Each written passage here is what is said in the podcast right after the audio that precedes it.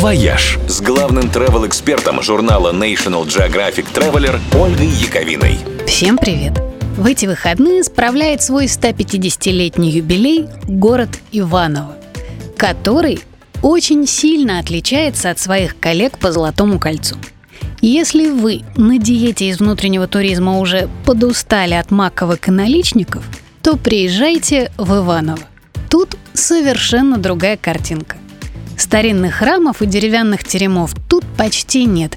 Их безжалостно уничтожила советская власть, делая из Иванова русский Манчестер и пролетарскую столицу РСФСР. Сохранились лишь несколько купеческих особняков.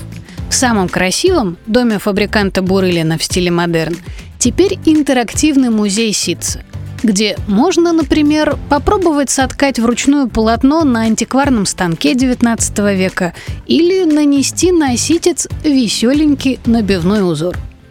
Через дорогу от него – музей промышленности и искусства.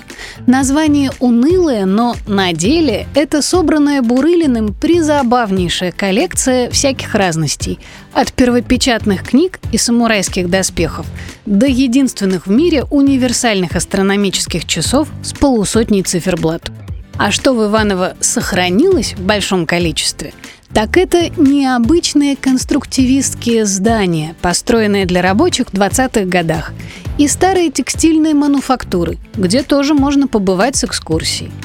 А недавно, после двухлетней реставрации, открыли конструктивистский вокзал, и это что-то. Над проектом работали крутые архитектурные бюро – они не просто восстановили витражи, плитку, интерьеры в стиле модерн, но и сделали современное освещение и оснащение. И теперь это одна из самых красивых и модных ЖД-станций во всей России. Так что теперь уж точно стоит съездить и поздравить. «Вояж» – радио 7 на семи холмах –